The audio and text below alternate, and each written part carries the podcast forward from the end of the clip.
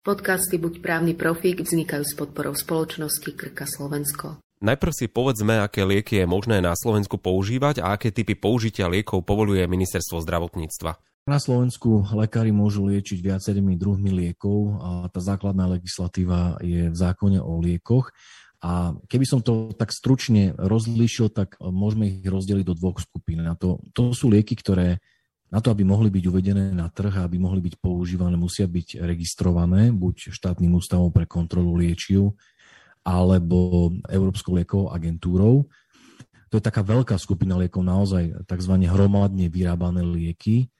A potom e, je ďalšia skupina, ktoré nepodliehajú registrácii, to sú napríklad lieky, ktoré sú individuálne vyrábané pre potreby konkrétneho pacienta, je to taká skupina, ktorú zákon o lieku ako keby vylúčuje mimo toho režimu registrácie a sú to špecifické prípady. Ale to, čo pacienti a čo lekári prevažnej väčšine v praxi používajú, sú naozaj, nazvime to, blistrové lieky, proste lieky, ktoré sú registrované, predávané v lekárniach.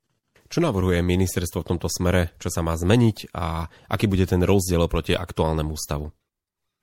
Ja som ešte vlastne zabudol dopovedať, lebo k tomu vlastne smeruje aj tá novelizácia, o ktorej dneska hovoríme, že tá podmienka, ktorú som spomenul, je registrácia. To znamená, že musí liek prejsť registráciou. To znamená, že múdri ľudia na šukli, múdri ľudia v Európskej liekovej agentúre podľa toho, že akou procedúrou ten liek sa registruje, sa veľmi podrobne pozerajú na celý ten profil toho lieku, na výsledky klinických skúšaní, na dokumentáciu, ktorú vlastne ten navrhovateľ na registráciu dáva.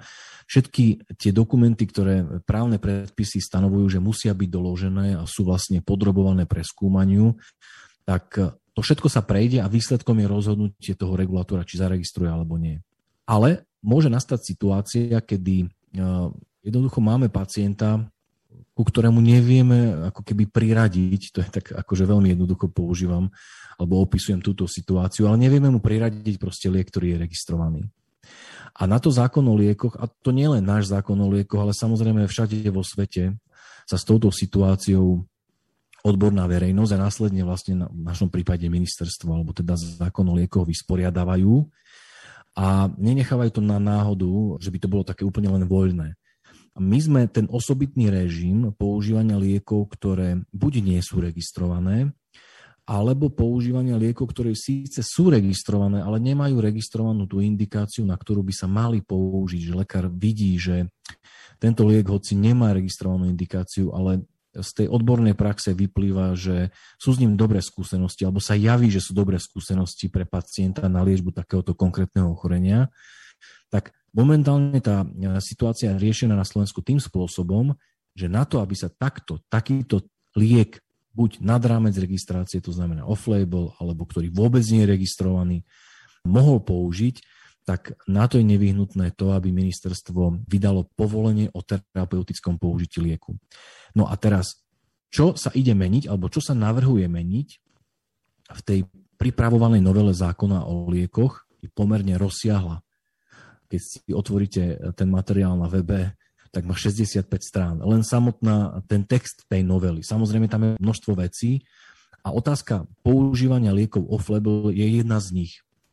A čo ministerstvo navrhuje je to, že pokiaľ by malo ísť o použitie lieku, ktorý je registrovaný, ale mal by byť použitý takým spôsobom, ktorý nie je ako keby schválený tým držiteľom registrácie a súčasne následne aj regulátorom. To znamená, my hovoríme, že to je použitie tým off-label spôsobom nad rámec toho, čo vlastne je ako keby odsúhlasené, tak e, nebude potrebné žiadať o povolenie ministerstvo zdravotníctva, ale tá zodpovednosť za použitie lieku takýmto spôsobom off-label bude plne ponechaná na terapeutické rozhodnutie lekára. Vaša advokátska kancelária dala viacero pripomienok e, k tejto novele. E, aké sú tie pripomienky a prečo? My keď sme e, sa oboznámili s materiálom ministerstva na stránke Slovlex, tak to bola jedna z vecí, ktorú sme tam identifikovali a nedá sa povedať, že to je úplne že krok že zlým smerom. To znamená, že nie je možné ako keby jednoznačne povedať, že ak by to bolo prijaté takýmto spôsobom, to znamená, že lekár by naozaj mal plnú kompetenciu sám rozhodnúť o tom, že registrovaný liek použije inak ako je registrovaný pri liečbe pacienta, že je to buď úplne, že neznáma situácia v Európe, alebo by sme boli úplne, že nejaký veľmi špeciálny a sami by sme túto situáciu riešili týmto spôsobom. To sa nedá povedať, pretože v oblasti tých pravidel off-label používania liekov v Európe nie je prijatý nejaký jednotný prístup. V roku 2017 Európska komisia robila takú zaujímavú správu práve, ktorá sa týkala spôsobov, akým sa členské štáty vysporiadavajú s off-label používaním liekov a z nej vyplýva, že naozaj ten prístup členských štátov je rôzny a záleží naozaj od toho, ako sa tá právna úprava či u nás alebo u našich susedov s touto otázkou vysporiadava.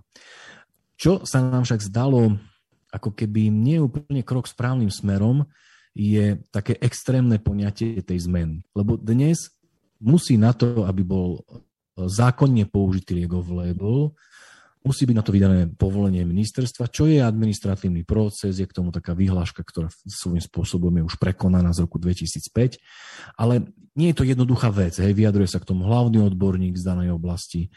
A zrazu teraz ministerstvo navrhuje, že, že úplne že, že opačný prístup, že úplne že absolútna liberalizácia tých podmienok v tom zmysle, ako som povedal, že nič nie je potrebné, stačí, že lekár to odborne zváži a je to na jeho rozhodnutie, na jeho zodpovednosti. A to sa mi práve zdá, že nie som úplne za to, aby sme to takýmto spôsobom ako keby uvoľňovali, lebo je to od extrému k extrému. A z tohto dôvodu sme vlastne my ako keby aj koncipovali taký návrh ministerstvu v rámci toho pripomienkovacieho konania, aby nejaké pravidla predsa len boli zachované. Že ono naozaj je úplne pochopiteľné, že lekár najviac by mal rozumieť liečbe. Samozrejme, ja vždy dodávam, že aj farmaceut, možno, že ešte niekedy viacej tým liekom rozumie, alebo mal by rozumieť, ale liečbe pacienta, veď na to ten lekár je trénovaný, preto sa zúčastňuje rôznych odborných kongresov, preto dokonca zo zákona je povinný sa vzdelávať, práve aby nasával nové poznatky. Takže je prirodzené, že má informácie o tom, že lieky, ktoré sú registrované, sa jednoducho zistuje počas ich používania, že môžu vyhovovať alebo môžu efektívne byť používané aj na liečbu napríklad nejakých iných ochorení ako tých, ktoré sú vlastne v rámci tej registrácie keby akceptované. Takže to má svoju logiku, že on zodpoveda za to rozhodnutie, ale nechať to úplne voľne, ako keby bez akýchkoľvek nejakých možno tých mantinelov sa mi zdá, že je to krok nesprávnym smerom. Prečo je dôležité z toho praktického hľadiska, aby právnych predpisov boli upravené tie pravidla tej terapeutickej voľnosti? Ja si osobne myslím, že tie princípy, ktoré by mal lekár rešpektovať pri liečbe pacienta, oni, my ich v právnych predpisoch máme. Ale nie sú vždy na prvý pohľad čitateľné. Oni sú ako keby, ten duch toho zákona je niekedy taký, že on tak spáje ako keby lepidlo medzi tými konkrétnymi paragrafmi a pre človeka, ktorý nemá možno komplexný pohľad na právny predpis, že ho nečíta v celku, nemusí byť ten duch toho zákona úplne ľahko identifikovateľný a niekedy má tendenciu sa orientovať len naozaj na konkrétny odsek, na konkrétny paragraf a môžu mu to lepidlo ako keby uniknúť. A to je veľké riziko. A my preto sme navrhli, alebo navrhujeme, a v tom vidíme zmysel, aby v prípade používania liekov off-label bolo jasne v zákone o liekoch stanovené, že takýmto spôsobom v zásade je možné ísť jedine naozaj v prípade, ak pre pacienta nie je prítomná registrovaná liečba na takúto chorobu. Že lekár chce použiť liek off-label, ale skôr ako by ho použil off-label, on naozaj by mal zistiť, že či jednoducho na Slovensku nie je registrovaný liek na liečbu ochorenia alebo na liečbu tohto konkrétneho pacienta s jeho parametrami, klinickým stavom nie je registrovaný. A to vychádza z toho dôvodu alebo z takého postulátu, že ako náhle máme liek registrovaný, tak on naozaj prešiel posúdením všetkých tých aspektov, ktoré sa týkajú účinnosti, bezpečnosti, hej, zvažovania benefitov versus rizik vo vzťahu k pacientovmu zdraviu a pri off-label, to znamená, ja ak použijem liek e, off-label, no tak toto ako keby to takéto, ten approval, hej, takéto posvetenie tej autority, ktorá na to má aparát, tam vlastne absentuje.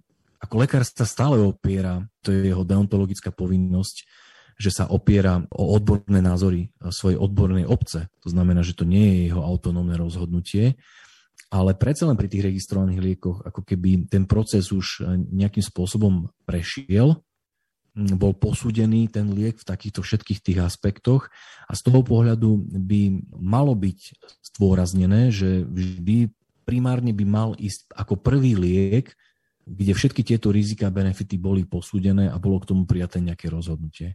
Podcasty Buď právny profík vznikajú s podporou spoločnosti Krka Slovensko.